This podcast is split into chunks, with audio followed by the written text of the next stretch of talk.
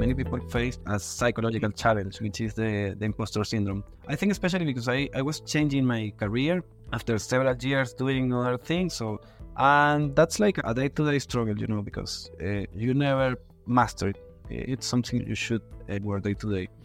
From the technology point of view, well, learning new technologies is challenging, but the good thing about it is that you progressively get better at it. So I'm more confident now to start a new thing from the scratch and learn it than I felt uh, five years or six years ago. Hello, everybody. I'm Rafael. I'm a software developer, MongoDB creator. Welcome to the MongoDB podcast. Welcome back to the show. My name is Michael Lynn, and this is the MongoDB podcast. Today, we've got another MongoDB community creator spotlight with Rafael Ochoa, a software developer and influential member of the MongoDB community. Rafael's story today is one of passion, persistence, and overcoming challenges, including tech challenges, but also his personal experiences around imposter syndrome, which I think we can all relate to. His story is not just about coding and databases, it's about the human element behind the screen the doubts, the breakthroughs, and the relentless pursuit of excellence. Stay tuned as we delve into Rafael's world, exploring how MongoDB has played a pivotal role in his projects and the lessons he's learned along the way. If you're enjoying the podcast, I'd like to ask you to leave a comment, a rating. Let us know what you like about the show. It's going to help us improve. Make sure you check the show notes for links and resources. Rafael, welcome to the podcast. It's great to have you on the show. How are you doing today? Thank you, Michael. I'm fine. Very excited to be here and to share a bit of my experience with the listeners. Yeah, that's what this is all about. So, for folks listening, we're reaching into the community and finding members of the MongoDB community advocacy program, specifically creators, and you're one of those. So, we're going to talk about that program. We're going to talk about your experience with MongoDB, how you got into the community, and what it is that you do today. So, with that in mind, why don't you let the folks know who you are and what you do? Yeah, I'm an electronic engineer I was born in Venezuela, but I have been living in Mexico six years. I did some other uh, in engineering before uh, coming to software, but from five years ago, I have been working professionally as a software developer. Uh, MongoDB was uh, my point of start in software development. I even before I was studied at JavaScript or other programming languages, I start I got very curious about these things of the NoSQL databases. So I start I started to take some courses in the MongoDB University, and I just fell in love with this technology and with its capabilities, and it has been a a part of my career since the very beginning. Yeah, and what is it that you do for your career? I'm sorry. what is it that you do for your career? Well, well, I I work in Celebreak, which is a small startup that organizes amateur football games for people to join and build community. I joined it since a very early stage, uh, three years ago, when the company was uh, just starting. Uh, we have done a beautiful job there, and the company has grown and we're still committed to our vision of allowing people to make friends and to make community based on football. And specifically at the company, you're working on code.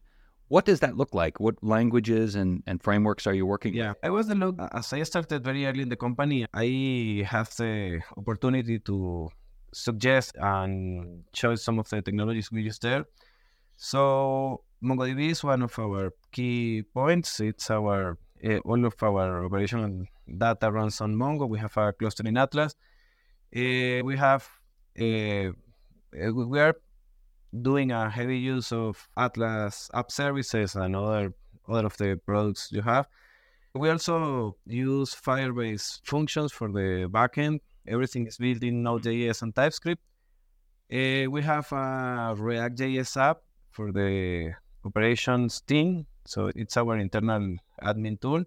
And we have a mobile app built on Flutter, which have been, oh. yeah, it's the second generation app that started, that became alive like one year ago. Yeah. And where can folks find more information about your company's product? Uh, we are active in Spain, mainly in Barcelona and Madrid now. uh, everyone can go to the app stores and download the app, or you can go to the website, which is celebreak.com, and find information there. And if you like football and live in one of our active cities, you are welcome to come and play with us. That's great. Well, I'll include links in the show notes if you want to check out Celebreak. It's called Celebreak, yeah. right? Yeah. So Celebreak, the links will be in the show notes. Make sure you check those. Okay. Now, I understand you've also been active in the MongoDB community. What is it that you do in the community? Well, I knew about the community like one year ago when I went to, to a MongoDB event here in Mexico City. And I became very interested to join it because I think it's a good time in my career to start sharing some of my experience. So I applied for the program, and uh, a few months later, I was contacted by Veronica. And mm-hmm. I started to think what things to to share because I, I have worked with Mongo every day for five years, but at the beginning it's not easy to define what to share and how to share it. But I decided to start exploring and start writing things. So one of the one of the first things that I had to solve when we moved to our current system in Celebreak was how to provide data for the growth team to do analysis of retention and engagement. It's kind of challenging when you use Mongo because these people used to eh, eh, is used to use SQL or other tools, so Mongo is kind of new for them. We use a, a data structure which has we use the nesting and the arrays and all of the all of the things that NoSQL provides to uh, help to make the data more reachable, but at the same time it kind of uh, makes the process of analysis a bit more challenging. So I noticed that this was a constant requirement, and we iterated for several months on how to shape and process the data to uh, provide it to them in a format they can work for. So my first uh, post for the community was about that, about how to use the, the aggregation framework to take some operational data and provide it in sort of a in a way that they can do some retention analysis. And even though it seems simple at the end, it had some tricks there. And one of the things that were difficult was, was to bucket the data in uh, in time slots. Like they, they wanted to do monthly analysis or weekly analysis. So we have the, the dates of the events that may happen in our operational database, but how to bucket always was like a bit hacky until we found out that the there is an operator in the aggregation pipeline whose name is date to string, which allowed us to exactly do that. So we combine this with a group stage to have the data uh, in the way they want it. So I wrote uh, an article about it explaining uh, how to do it. I provided a ex- uh, sample data set to so you can kind of play with a solution and adapt it to your own needs in in the case if it's interesting for you. Then we we have another we had another challenge because as we use uh, serverless, we use fileless functions. We don't have a, a fixed IP to hit the database. So we were unable to use the, the Atlas firewall to limit network access to the cluster. I'm not proud about this, but we are a small startup, so we, we are a small team and we needed to uh, launch the product soon. So we started by launching the cluster with open network access. But at some point, we, we started to see that this was a, a security hole in our system. So we started to investigate how to fix it and we ended by using a, a solution based on private endpoints, using a virtual private cloud in uh, Google Cloud that very nicely connects with Atlas. So there, there is a very good documentation on both sides, the Google Cloud and Mongo, on how to do it. But there are also a few edges related to our own stack, which is kind of common in the industry, which was the, the thing I wanted to point out in the article. Yeah. So the article is on Medium, yeah. and I, as I said before, I'll include links in the show notes to to check that out. So a key component of that is the aggregation pipeline and leveraging date to string. And I'm curious, are you using time series indexes in that data? Actually, not. We, we have a, a simple data structure from that point of view, which is, for example, one of the things we wanted to analyze was people who join our games and their life cycle. Like you joined it, you left the game, or you joined it but you didn't attend the game, things like that. All of them mm-hmm. are saved as a status changes in our database, and we save the timestamps where it happens. But it's a part of our game entity. So we yeah. didn't have, or the data was not in a shape that make it easy to work with it uh, from this point of view because when it was designed, eh, what we had in mind was a different thing. So I'm in the article, and I love that you've linked to mongoplayground.net, and you basically give the entire aggregation pipeline where you're taking the data, which, by the way, it looks like a robust schema. You've got a series of dates and events that take place, like a like or a dislike on a particular interaction. And you're grouping those, leveraging the aggregation pipeline, unwinding those in- interactions. Looks like a very straightforward, just a very efficient way to to deal with that type of data. So great work there. How long did it take you to write that blog article? The blog article was written like in it was rather fast, like in two days. But mm. the heavy work there was to find out this way to to process the data, which took several months, I would say, but obviously not a day-to-day work. I, I would say instead that it took several requests from the growth team and several iterations with them. First, to find out the format that was suitable for them to do all of the analysis they need because this is still sort of raw data for them and then to figure out how to process it in Mongo. There were some previous versions of this that were less efficient, maybe a bit hacky, but we needed just to provide them with the data.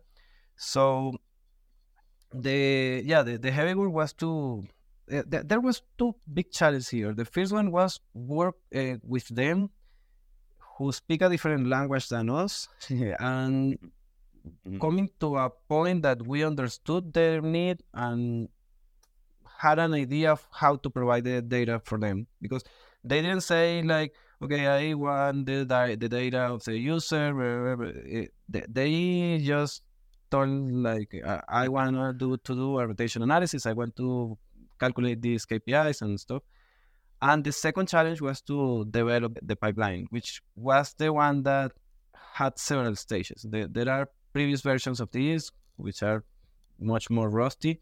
Then we had this more polished one. Yeah. But what you end up with at the end, is, I mean, it's perfect for data analysis. You end up with these, you end up with an array of interactions summarized by the type of interaction. Yeah. So it's it's very straightforward, and the, the article is really well written. So kudos, great job on that. Yeah. So so you're a MongoDB community creator. What does that mean? And what do you do as a part of the, the program? Well, that that was my my own question for a, for a while when I was starting here. But the goal I had in mind, and I think I think it's exactly what I'm getting, was to have the opportunity to share some of the experience we have had with Mongo with other fellows in the community. I, I think that one of the things I like the most about MongoDB is that it's very developer oriented. So everything in Mongo seems to be directed to make developers' life easier.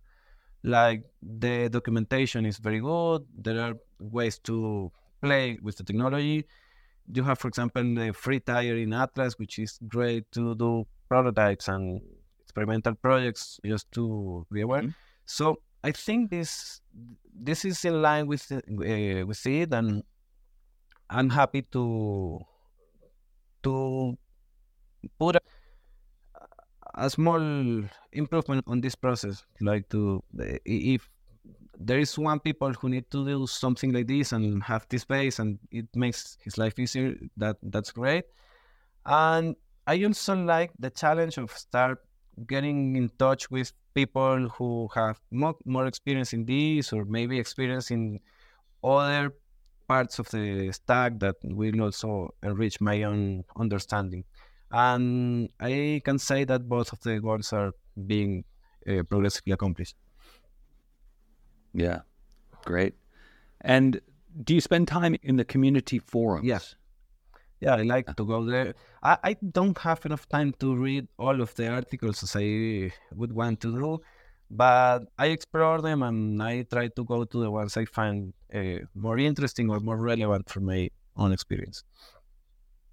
The community's a great place where you can not only go and ask questions, but I think part of the community advocacy program is really going and, and looking for folks that are struggling in an area that you've had success. So so answering questions and, and helping others out, that's a big part of the community. So great stuff. Yeah, and there, there is another thing I like about the community, which is that there are things you don't even know that exist.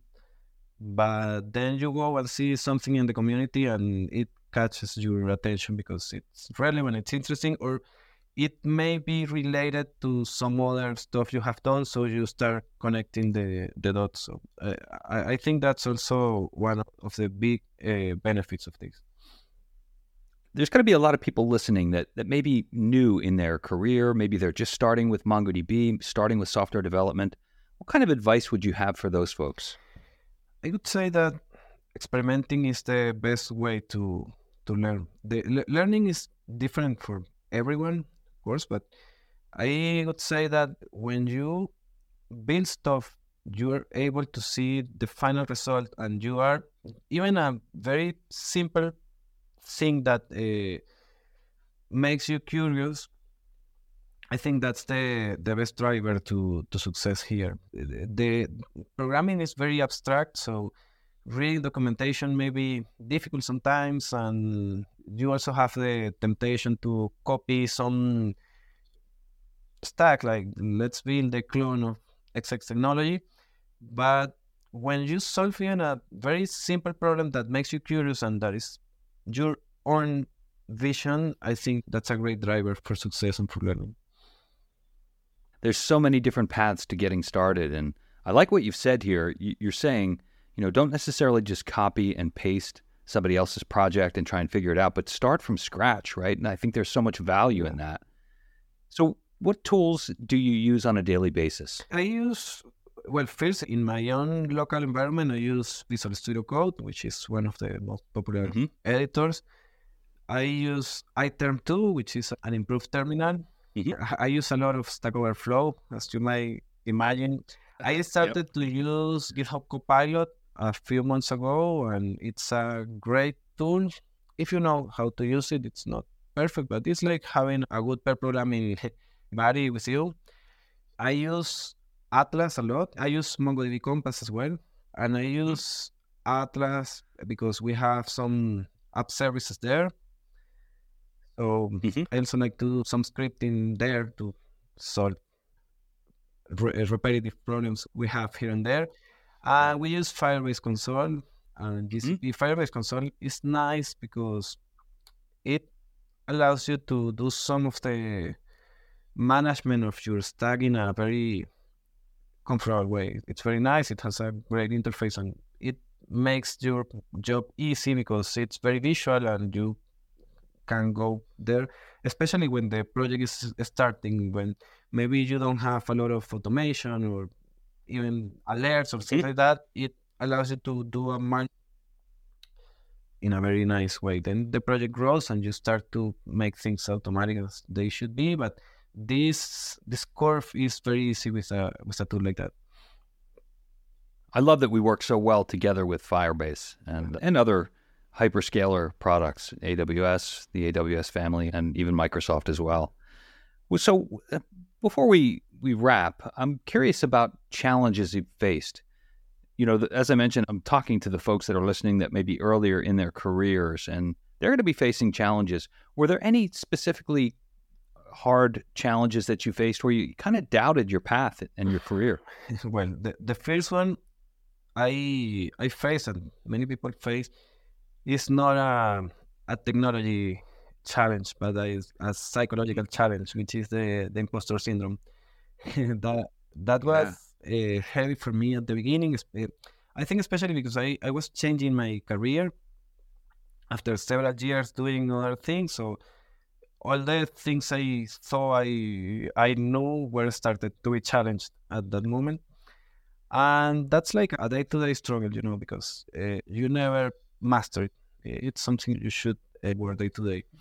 From the technology point of view, well, learning new technologies is challenging, but the good thing about it is that you progressively get better at it. So I'm more confident now to start a new thing from the scratch and learn it than I felt uh, five years or six years ago. Uh, in the purely technical thing, one of the challenge we have had uh, specifically specifically by using MongoDB is what I mentioned before that we started with a very operational approach of our database. So Mongo was perfect because also we are programmers and, and operational data, data is what we are used to work with.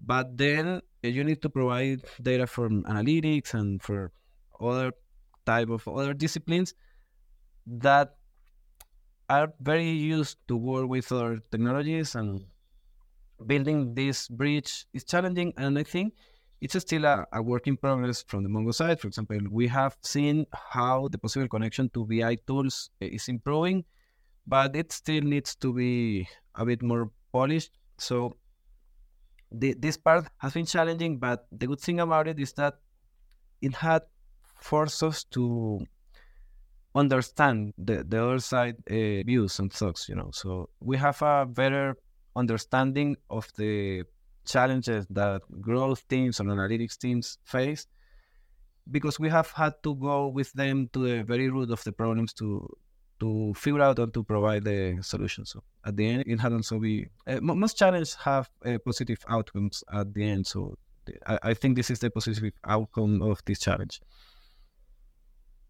But it's leaning in, like you yeah. said, and I'm so glad you mentioned imposter syndrome because I think it's something that literally every human being that enters the world of technology faces at some point. Am I really meant to be doing this work? Why am I struggling so hard? And I got to tell you, like the evidence points to the contrary, meaning like the blog art- article you wrote is fantastic. It's great. It's really straightforward. It takes a problem, it proposes a solution, and it shows the results. And that's, I mean, that's at the very heart of technology itself and software development. It's facing problems head on and and getting creative. So congratulations on that. I don't think you should feel like an imposter at all. Oh, I, I, will try not to. right. Well, if you're listening to this and you feel like an imposter, take Rafael's advice and lean in. Is there anything else you'd like to share with the audience before we wrap up? Well, I I would say that uh, taking these opportunities is great. There, there, is a lot of technical information in the web, but I think it's also valuable to have access to hear like real experience from other people, but not so 100% technical experience. Because what you said before is right. You tend to say, well, am I struggling so much with this? And I may think that other people just figure it out because they already knew it or it was easy for them.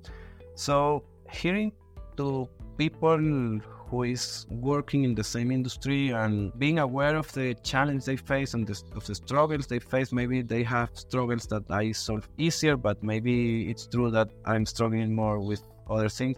But putting this into context will help us to improve our background, to try to fix the possible gaps we have because all of us may have gaps, and also to reinforce the things we we are doing the right way from now.